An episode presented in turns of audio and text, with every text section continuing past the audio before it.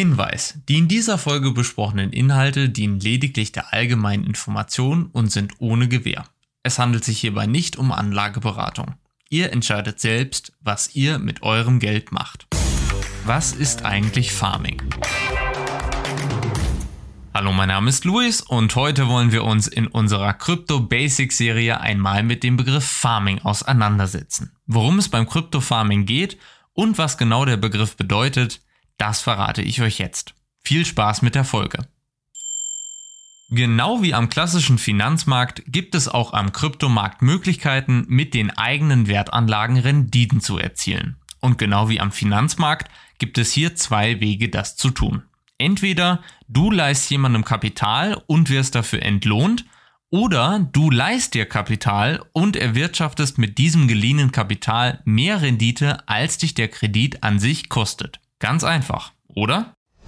In vielen Fällen ist es tatsächlich so einfach. Eine der bekanntesten Formen für Farming ist die Bereitstellung von Kapital für Kryptobörsen. Der Begriff Farming ist englisch und kommt aus der Landwirtschaft. Da Nutzer ihr Kapital am Kryptomarkt verteilen bzw. säen und im Nachgang Renditen ernten können, wird assoziativ von Farming gesprochen. Neben der Kapitalbereitstellung für Kryptobörsen gibt es auch sogenannte Lending-Plattformen, auf denen Nutzer Kryptowährungen verleihen und leihen können. Für das Leihen von Kapital fallen bekanntlich Kosten an, wobei das Verleihen wiederum Renditen einbringt. Auch hier wird von Farming gesprochen. Jetzt wollen wir das Ganze noch einmal an einem Beispiel genauer anschauen.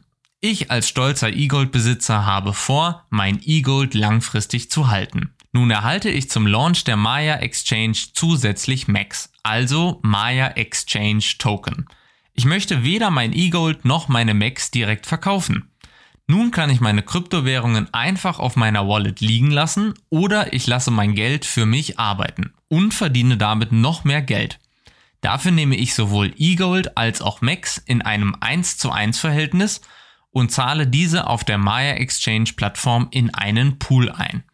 Die Maya Exchange Plattform ist die hauseigene dezentralisierte Kryptohandelsbörse der Elrond Blockchain. Dort versorge ich einen eGold Max Pool mit meinen Kryptowährungen, die ich dann nach einer bestimmten Zeit wieder aus dem Pool herausziehen kann. Damit ist von meiner Seite aus alles getan.